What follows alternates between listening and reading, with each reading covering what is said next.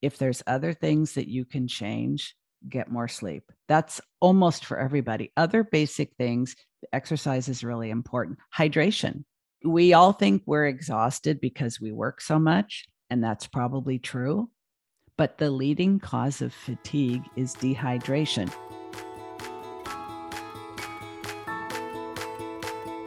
Welcome to You Belong in the C Suite podcast. You are ambitious in life and in your career, but something is missing. You want to bring more of your passion to what you do. Because let's be honest, you pour a ton into your work, and it needs to mean more. I'm your host, Laura Eigel. I'm a mom, wife, PhD, coach, advocate, introvert, and indoor rowing fanatic. I'm passionate about living a life that's in line with my values. We'll give you the actionable tips and tools you need to lead with your values, make a difference, and have career success. The world needs more diversity and authenticity in the top jobs at organizations. Your leadership belongs there. You belong in the C suite.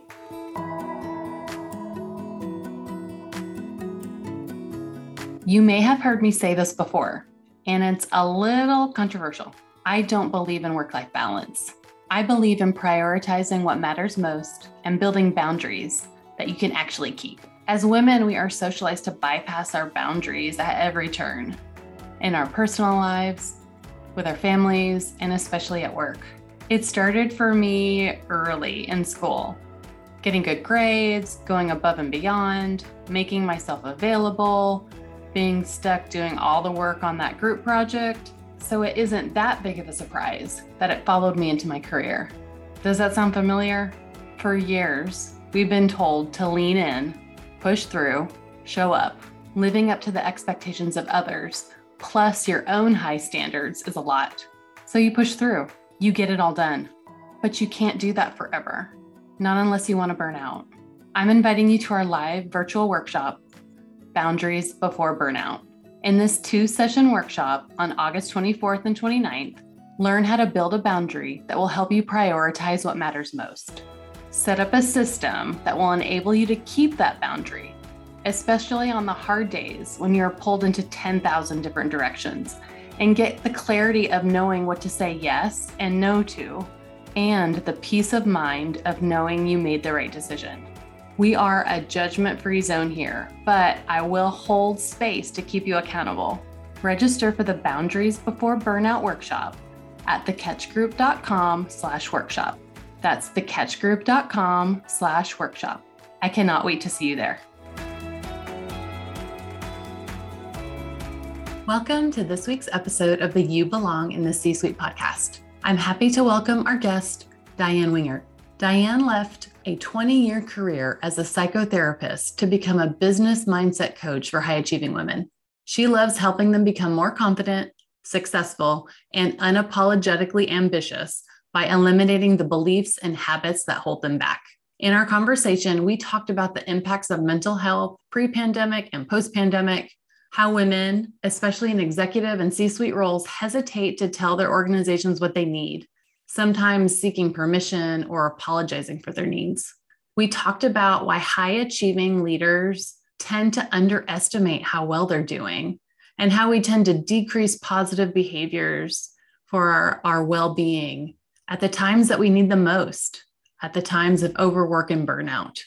We also talked about what tends to help us be more resilient and the importance of understanding your non negotiables and needs to prioritize your health to keep your boundaries. Let's get started.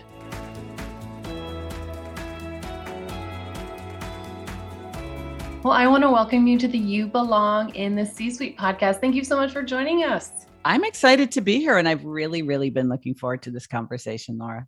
Yeah, same. I would love if you could tell us a little bit more about yourself. Can you tell us a bit about your story? Absolutely. I'd love to. Thank you for asking.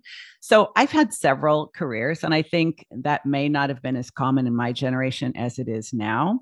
But my first career was in corporate in the medical sales world. I started off in big pharma, I sold medical malpractice insurance and ultimately ended that part of my career working with a company that made artificial hips and knees, which I'm getting dangerously close to possibly needing one of these days. my next career was that I went back to grad school when my kids were in elementary school and I got a master's in social work and I went into the field of social welfare for about 20 years. So that included medical social work. Uh, I, I worked my way up to clinical director of a large mental health agency. And I have a lot of strong feelings about mental health, which I'm sure we're going to get more into. But ultimately, ended my career in that field um, in private practice and then decided that I was ready to start talking much more about potential than problems. And the clients that I was really enjoying working with were high ability, high achieving women who were struggling with their mental health. So we moved to a different state, and I didn't want to get licensed all over again. So I went through coach training and certification, and I have been doing that ever since and realized I was really working with a lot of the same people in my private practice that I am now, but we are focusing on goals and achievement rather than insight and healing. Thank you so much for the added context there. And I love how your career has kind of shifted over the years to bring you where you are now. And so uh, you and I are both coaches. Some of our clients are a little bit different, um, but we both work with high achieving women. And so I really am excited to be in conversation with you today so we can dig in on, on some of these things. Like you mentioned, this idea of, you know, struggle with mental health. So pandemic has been, we're two years in the thick of it. Lots of people got returning to office.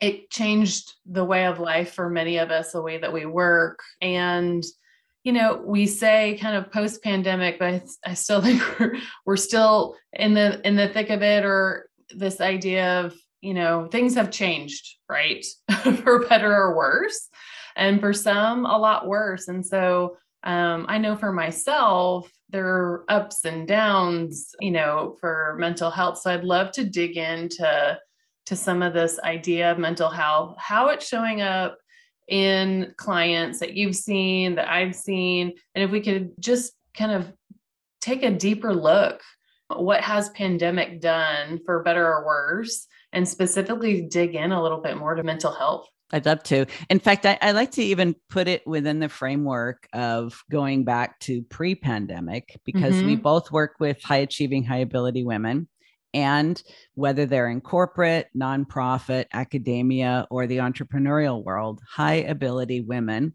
tend to be perfectionists, tend to struggle with anxiety, imposter syndrome. And these things were in place prior to the pandemic.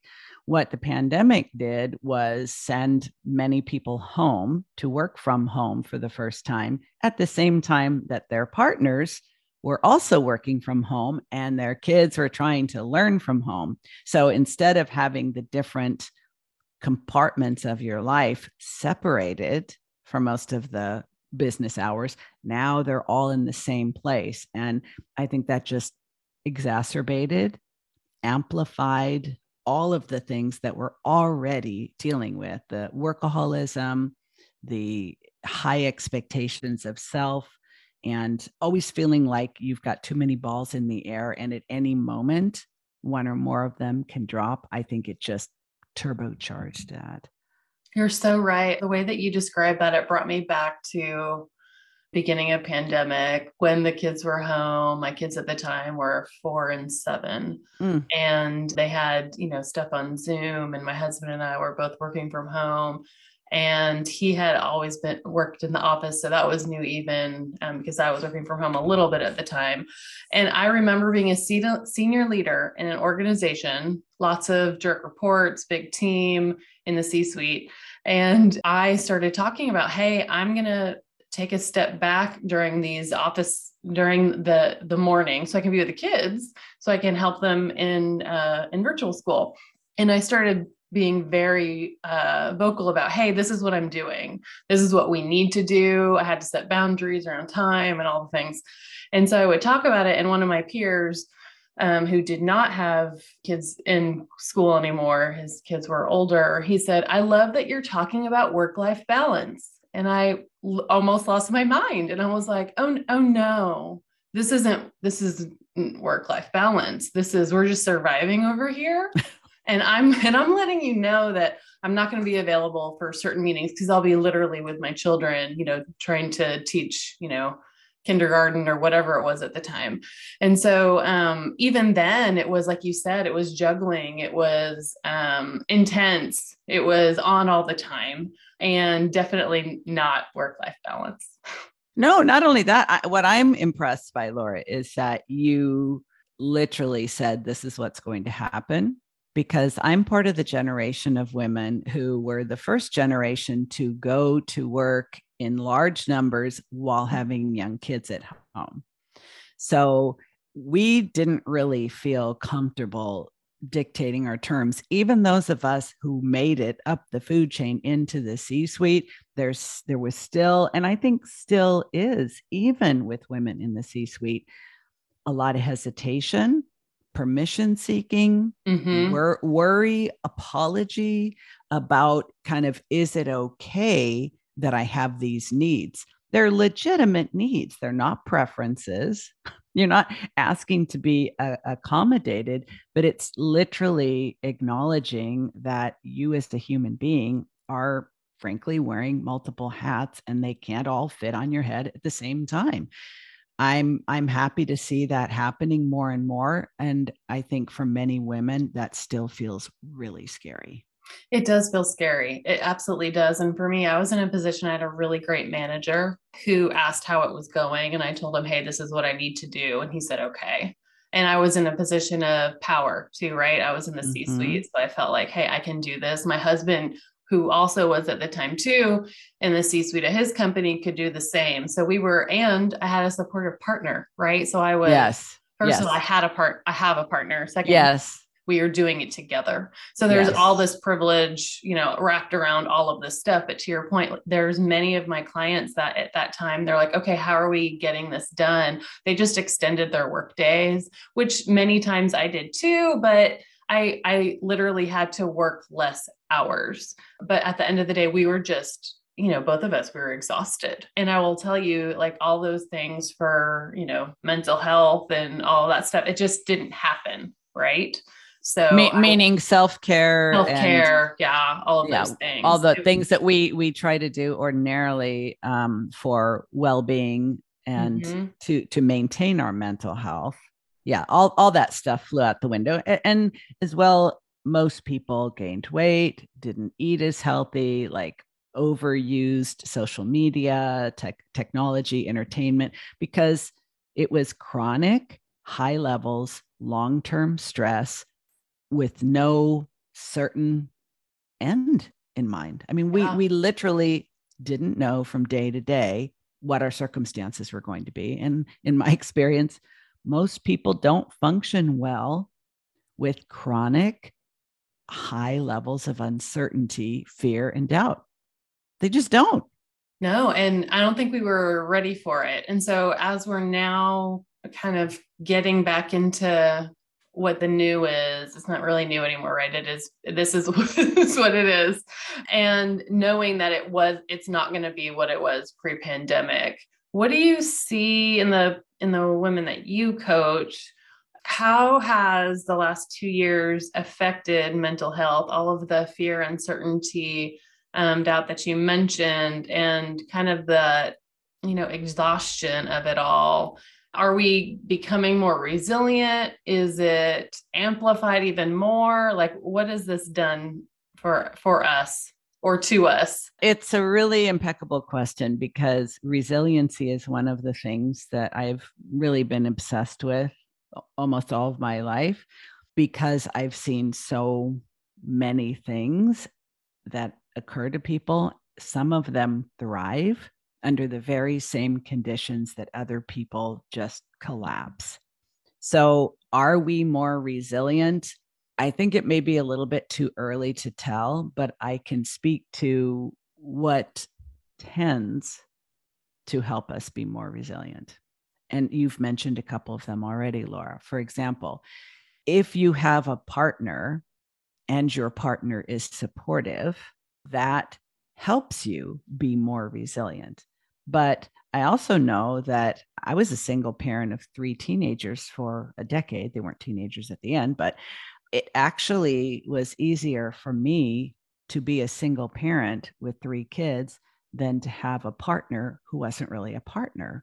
So I think a lot of times women feel like they're struggling and they wouldn't be struggling or they would struggle less if they had a partner. I'm speaking to the single moms out there, of which there are many.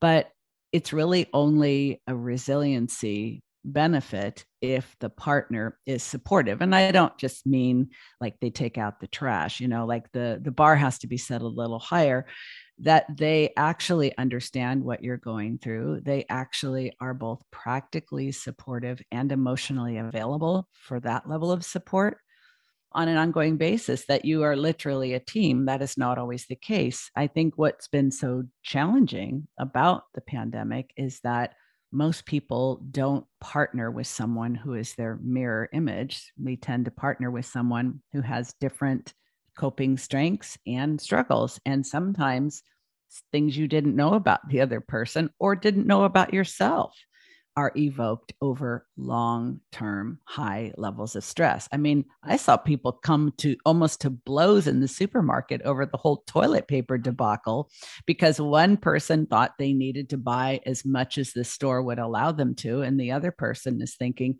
hey, that's kind of ridiculous. I mean, we're not the only people that need toilet paper here. It's one of the reasons why I really appreciate so much that you and I both talk a lot about values because I think what really helps us be resilient under conditions like this are one, if you have a partner, they are a supportive partner, that you have people outside of your household that are sources of support, that you have a boss that you feel is at least minimally understanding about your needs and your circumstance. I've been in the C suite and I reported to a boss that was that harassed me. That's how I ended my career and started working for myself. So I think just being in the C suite doesn't necessarily mean you're home free because if you don't have the person that you report to, if that relationship is not good, you've got a problem. I think if you are financially secure and not overextended, during the housing crisis in California, when I was living there, I saw a lot of people when one person lost their job. And let's face it, a lot of people have lost their jobs during the pandemic. So let's say you are partnered with someone who lost their job or had their hours cut back. Now, all of a sudden, you're in a much more strenuous situation. And I think those of us who are able to recognize what our personal buttons are with respect to stress and need for support, in my experience, a lot of high achieving women have very high expectations of themselves while having more reasonable expectations of others. So they may think, oh, it's okay if I'm not getting enough sleep for now. I can do this. Meanwhile, they make sure that their sister, their friends, their mom, everybody else is getting plenty. So I think just really being aware of what you actually need and what your non negotiables are.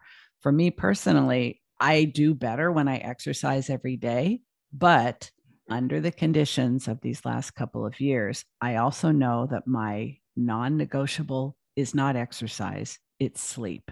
Mm-hmm. I have to hit a minimum number of hours of sleep on a regular basis, or my mental health will start to slip. My exercise, it helps with mental well being, it helps with with stress, it helps with resiliency, it helps prevent burnout, but sleep is actually my non negotiable. You know, I don't always get enough, but I have to get the minimum. And a lot of people really, it's not that we're in denial about these things, it's that oftentimes high ability women think they're doing better than they are because they feel like they have to believe that. And then you're, going down the slippery slope to stress related symptoms and a possible mental health crisis. You know what I'm talking about, right? I do. And a couple of things that you just said resonated with me. This idea of, yes, all of us know what we like need to do because we're telling everybody else to do that. Exactly. Like in our friends, you know you, are that supportive person but you're going to be the first one to not do it for yourself and give away your time or your energy to other mm-hmm. people mm-hmm. or to work and i see it like oh my goodness day in and day out with some of my high achieving clients and i don't know that they're self-aware to that right and you mentioned kind of non-negotiables and i know we both kind of talk about how do you set boundaries and, you know, sometimes those first ones that we have for ourselves are the ones that fly out the window, especially under stress. And those are the times that you need it the most. Exactly.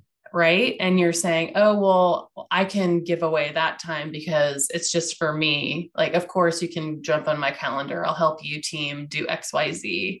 Or I cut out the my sleep to finish a presentation or you know the list goes on and on right it's so interesting that yeah we know we probably know what it is but i wonder too do do people know in your experience do they really understand what their non-negotiables are like i don't know that all of my clients could identify it in the way that you just did. Yes. I think most don't to be honest with you and and there's a couple of reasons for that. For example we are all culturally conditioned to what it means to be female, what it means to be a working woman, what it means to be a working mom, what it means to be an executive. We are all conditioned according to our gender, according to our social class, according to our profession. And we have all these layers upon layers upon layers of conditioning, which become unconscious programs that just run themselves in our minds and brains. And at that point, we really become completely unaware of them. So, things that we are unconscious to, we don't question, we don't challenge, and we're largely not very self aware about. But someone who's been through a mental health crisis, someone who has been through a legitimate burnout, and burnout is one of the things that I coach on a lot coming back from burnout, preventing burnout, and really understanding yourself, starting with biology, values, goals, and really teasing apart the cultural conditioning that you have. Like, for example, I work with a lot of women that are immigrants, and a lot of immigrants in addition to the feminine conditioning, the professional conditioning, and all the other types of conditioning, also have this internalized belief that they need to be really successful and self sacrificing because of all of the sacrifices their parents made to bring them to this country so that they could have better opportunity. And we're both in the US, so that's what I'm referring to. They don't even realize that they have that. So, do we all have to get to the point where we have a breakdown in order to become aware? Well, you could experiment and try depriving yourself of things to find out. I don't generally recommend that.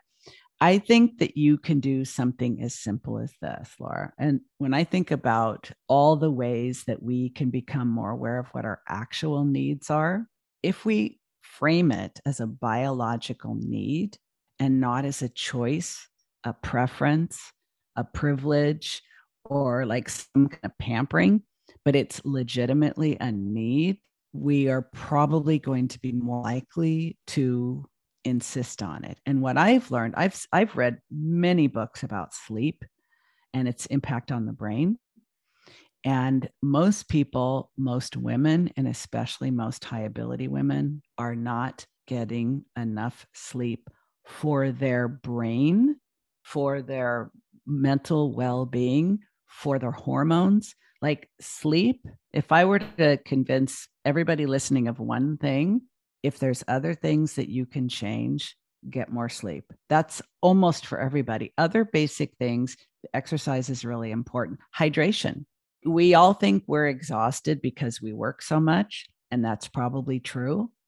But the leading cause of fatigue is dehydration. And I am so guilty of that because why don't I drink enough? Because if I drink a lot, I have to go to the bathroom more often.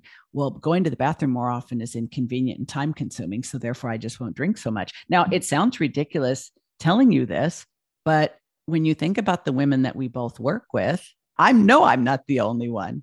Yeah, no, absolutely. It, it, they're uh, the women that I work with sometimes aren't eating during the day because they're right. uh, they're in back to back meetings. Yeah, they don't have time. I don't have time to eat. I don't have time to exercise. I don't have time to drink water. I don't have time to sleep. I guarantee you, unless you have like ridiculously good genetics and you're very, very young, it's going to catch up with you and it will absolutely affect your mental health. So, what's the solution? You and I both know what the solution is.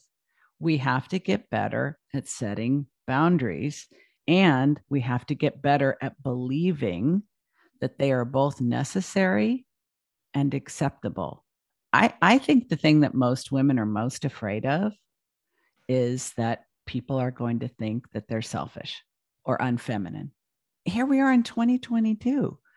So we overextend ourselves to everyone in every way because we're terrorized by the thought that someone would find us selfish, self absorbed, withholding, you know, unfeminine, unavailable, unavailable, because, you know, and it's like that has to change or we're all going to be burned out.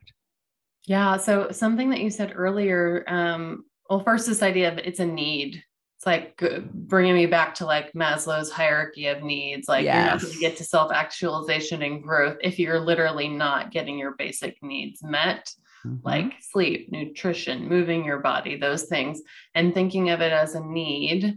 I love that in terms of grounding that. Well, I, I have to have to eat. I have well, even if sometimes people aren't, like you, you really need to, right? Have to sleep. Um, and what is that non-negotiable? So I love this idea of asking, what is that for me? And again, like we both say, this idea of building that as a non negotiable boundary and how you can do that. Um, but you also mentioned, will we even know unless we get to the point of burnout? So how how many or how often is it the case that we're not actually seeking help or doing something because it's reached this burnout stage or even like undiagnosed mental um mental diagnosis like is the is this very common in women is it more common than in men? Tell me more about your experience with that. Because women are more complex biologically, and that is basically because of our hormonal system and all the different cycles and phases we go through from menstruation to menopause, whether we have kids or not. We are literally going through different hormonal cycles every single month, which have dramatic effects on our mind, brain, and body not to mention our mood. So there's a wonderful book I'd like to mention called The Female Brain by Louann Brizendine, MD. And I have often referred women to it because she goes chapter by chapter through the different stages of a woman's life and what your brain actually needs. But I'm going to give you a quick little shortcut. For water, you can't go wrong with eight glasses a day. But if you get four a day, you are doing your brain a huge service. I actually, I know this is a podcast, and so no one's going to uh, see this, but I'm holding up this water bottle that I have. I had to invest $65 in this water bottle. It has a, a sync to an app on my phone, and there's a, a bottom that lights up and reminds me to pick it up and drink it because I tried every other way to get myself to drink more water, just didn't do it. But now I have programmed my brain when this thing flashes, pick it up and drink it. So you really can get four in you a day. And I think one of the things that I think is so important that I coach my clients on is to think of a minimal and an optimal. High achieving women tend to only think of optimal. And if we can't achieve optimal, we don't think it, quote unquote, counts. So we push ourselves to always do the best, our best, the most. And oftentimes it is not sustainable, even if we could do it once in a while. So I think the two most important things are sleep and water from the extensive research that I've done. So if you get four glasses of water a day on a regular basis, you are not trying to think with brain jerky. That's my little term for a dried out brain, because trust me, a dried out brain does not work as well. And you will be more likely to experience depression. 40% of women over 40 are on antidepressants. So plenty of women are saying, I need help, but most of the time they're just trying to medicate it. And those medications have side effects. When it comes to sleep, our brain goes through all the different phases of sleep over the course of 90 minutes. So, a quick little formula is try to complete as many 90 minute cycles as you can so that when you're waking up, you're waking up at the beginning of a new cycle. So you're more easily aroused. This whole business about eight hours of sleep is actually not great. You're better off with seven and a half because that's five complete cycles of 90 minutes. So if you set your alarm for seven and a half hours, you are waking up at a time when you are easier to arouse than at eight. The eight thing came from the Industrial Revolution. We just tried to divide everybody's week into equal thirds so they would all be convinced to go to the workplace for eight hours a day. Eight hours of sleep, eight hours of work, and eight hours for everything else. It's really not biologically sound.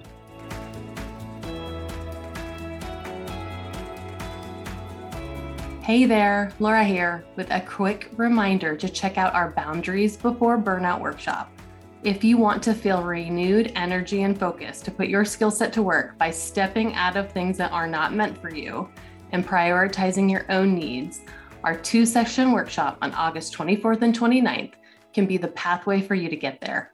Register for the Boundaries Before Burnout workshop at thekatchgroup.com slash workshop. That's thekatchgroup.com slash workshop. Don't reach the point of burnout. Shift your focus to you instead of your next to do.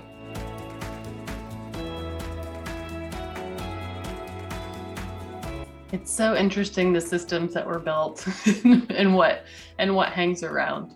Oh goodness. Well, it, you know, it's like I said before, Laura, everything eventually becomes unconscious because we hear it all the time. We hear it from other people. We're taught in public school, we're taught in our corporate careers, and everyone else seems to be doing it and it's it's reinforced. So your brain is going to put anything that it's heard over and over and over again on a default setting because that's how the brain saves space and allows you. I mean, if you think about it, what most people don't know about the brain, I think needs to be taught to children in grade school, starting with this.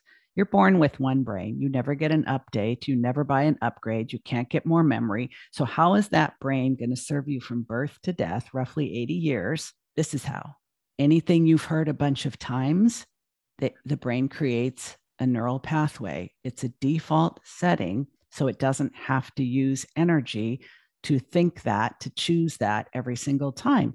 But that's also what's so challenging for us because things that we've been thinking about ourselves and our culture and the workplace and what it takes to be a successful corporate female, most of that stuff we learned so long ago it's just in there on autopilot. It's not being challenged. We don't even know it's there anymore. We just think, well, that's what it is.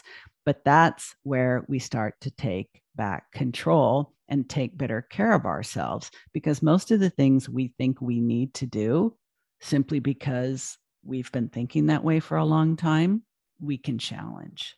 And I think we need to challenge, or we, most of us will burn out. I think it's just ghastly that so many women are on antidepressants. This cannot be normal. And a lot of it has to do with unrealistic expectations and not feeling okay to set limits, to set boundaries, and to insist on taking at least minimal care of ourselves during times of stress as a medical necessity. I love the switch to it's a it's a necessity. I also love the lens of optimal versus minimal because absolutely like you said okay what's optimal? What's the goal? What do i need to achieve? And then if i'm not close well then i'm not even going to try. Well i'm not i'm not near that. I got to prioritize something else that i know right? And so I love this idea of min, minimal as still as success because I, I think it is. We have to retrain and redefine what's okay for us and building some of these boundaries. They don't have to be these huge all or nothing things. It's at the end of the week, more did I drink this many glasses of water more days than not? Wonderful. That is that is a successful week. And let's repeat that next week. Absolutely. And if you're not drinking any water now because you're so busy you don't have time to go to the bathroom, just drink one glass a day, like a full glass.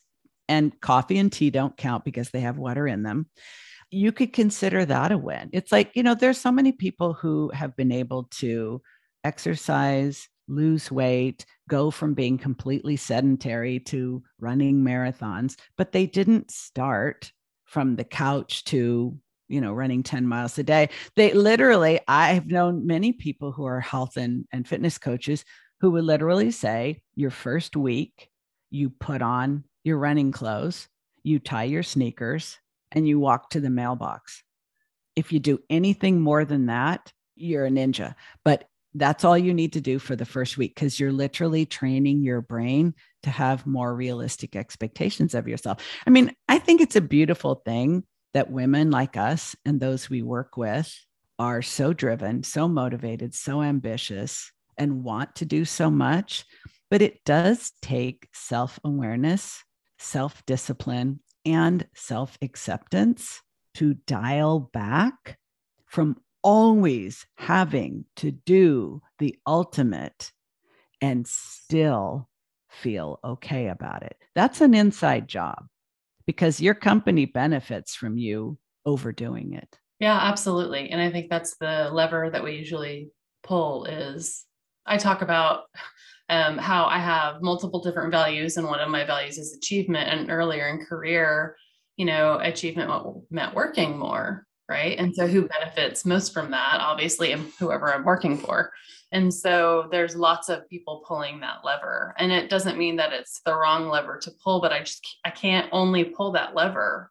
I have all these other things that are very important to me, probably more important than achievement um, if I actually rank them. And so it's it's pulling a different lever more often, even if it's just minimally. I um, now can say that I have you know built a life of boundaries still tied to my values and things that are important to me but now one of my one of my values is is balance and that's where i find my self-care where i you know work out where i get alone time where it's actually centered on me being centered with myself right? As opposed to over indexing on achievement. It's redefining things, as you say. And overworking is not a victimless crime. You know, your family suffers, you physically and emotionally and mentally suffer. And, you know, I always like to say all behavior is habit forming, and I include thoughts and emotions in that. So everything we think, everything we feel, everything we do is habit forming. So if your habits are to always do too much, to overextend yourself, to make yourself available and accessible without limits, to always try to hit your optimum at everything, you may become a superstar around the office. People may respect and admire you, but ultimately, what you're doing isn't sustainable. And it's very, very habit forming. So I think the hardest thing is when you realize you're not having fun, even though you may be getting all kinds of positive feedback, you feel mm-hmm. kind of dead inside. And, you know, people use the term soul sucking.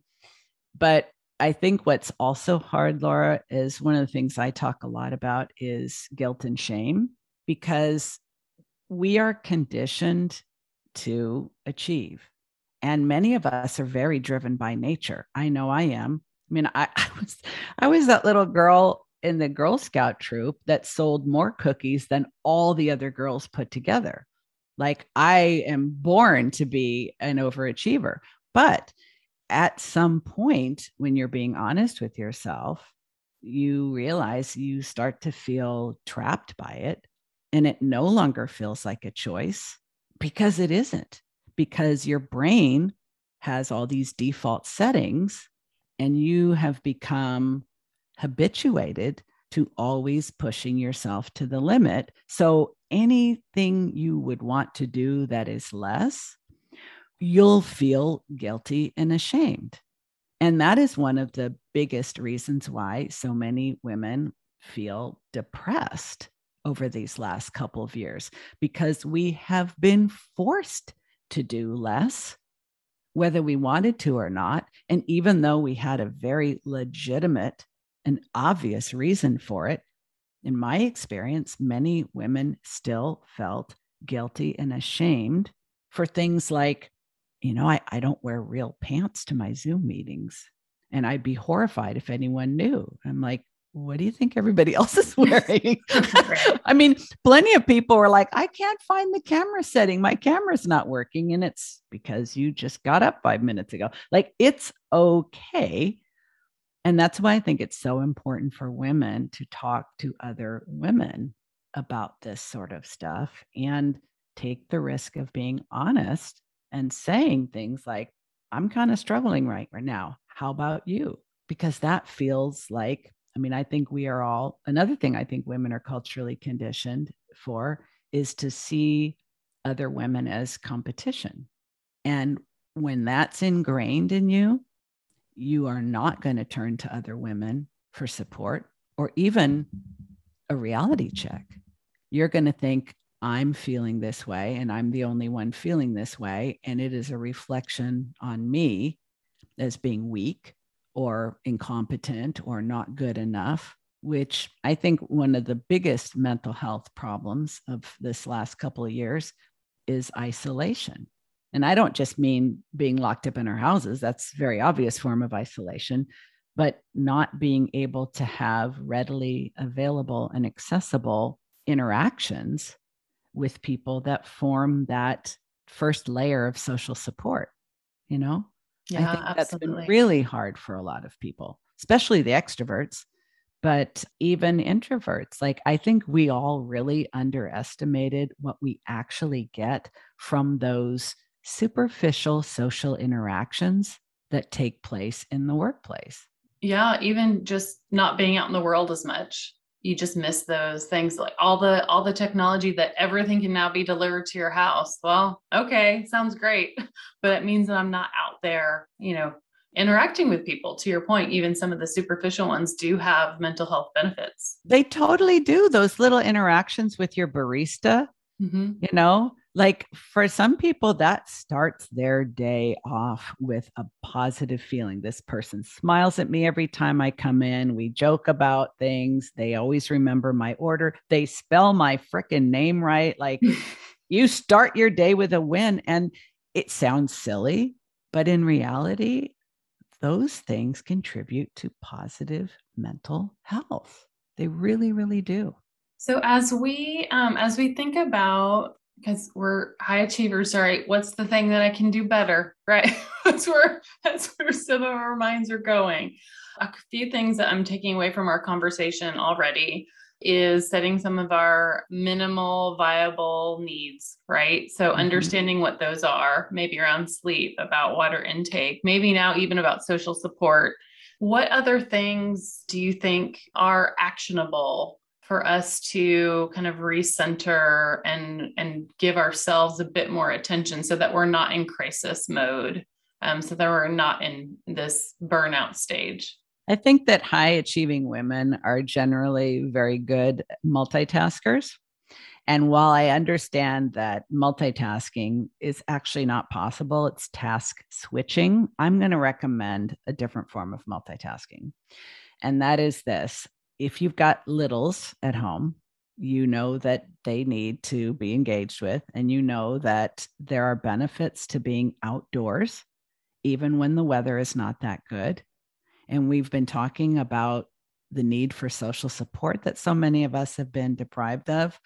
I think that you can multitask by getting out with your kids, preferably in a place where you are likely to encounter other moms and other kids and consider that three items on your to do list for the weekend sun, and time in nature, time spent with the kids, and giving yourself the opportunity to be around other moms. Like, don't think that that's a waste of time or like look for ways that you can get your needs met while you are meeting the needs of those in your care because I think so many high achieving women think, well, I would do this for my kids, but you know, there just isn't enough for me. Okay, be creative, be that wonderful problem solver that you are, and think if I was taking my own needs seriously, if I was putting my own needs for mental and physical and emotional well being on par with my kids, what are some creative ways that I could work that in to the plans we already have for the weekend? Because we're trying to be everything to everybody round the clock all the time. And I certainly remember those many years of raising three kids at home. I was always last on the list, if I was even on the list. If I had it to do over, especially in something like what we've been through these last couple of years, I would be like, okay, I'm on the list. And I need to make sure that I'm choosing things that benefit me while benefiting others. And don't throw yourself under the bus. I mean, there's plenty, you'd have plenty of company under there, all the other, all the other women doing so. But, you know, I'd say that the first and foremost thing is that it actually is a medical necessity for you to take care of yourself. And you are a high ability woman who wants to remain that way your emotional and physical well being depends on some care, even at a minimum level, for you to be able to continue to show up in the way that you want to. It really has to be a non negotiable. I love non negotiable in business and in personal. I, I resonate with that um, myself and I think we would know what those are in business, right? We know what the non-negotiables are, and absolutely, we know what the strategy is. We know what our goals are, OKRs, or whatever, whatever your, your key performance indicators, uh, your your KPIs, non-negotiables, all the things. So let's mm-hmm. um, let's let's bring that into into non-negotiables for for our own care. It goes back to stuff that my mom used to ask me when I was in college Laura, are you taking care of yourself? And I will say my my mom usually knew when I wasn't. Right. So. Well, it's in and and I I'm not surprised that it was your mom. Yeah. Because she by the time you were in college, she was at an age and stage where women start to realize that they are not limitless. This is an easier message for a woman in her 50s to hear than one in her 30s or 40s, where you still have a lot of energy. Mm-hmm. And I think this can be, let, let's, I know we have to wrap up. Let's end with this. I think if you can realize life really is the long game, your career really is the long game, parenting really is the long game, and whatever you do for yourself now is going to pay off later.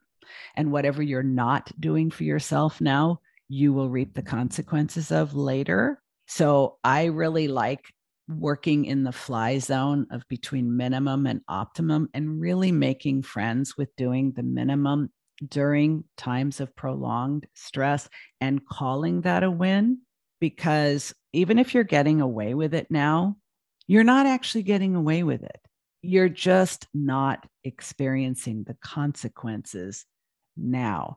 But trust me, from somebody who's been on the planet a little bit longer, you eventually will. Very well said. Very well said. Well, how can our listeners connect with you and learn more about you? If you like the sound of my voice and what I have to say with it, I would encourage you to join me on the Driven Woman podcast, which is for high ability women who want to change their habits and mindset to reach even more of their goals. I have a private Facebook group I can have Laura link to in the show notes. And I have a quiz uh, called What's Holding You Back that identifies six of the main things. Perfectionism is one of them. Just spoiler alert here. Six different things that are common to high achieving women where we unconsciously hold ourselves back. So I'll make sure Laura has the link to that as well. And you can take the quiz and get some free resources from me that will help. I love that. Thank you so much for making that available to us. Mm-hmm. And we will link everything in the show notes.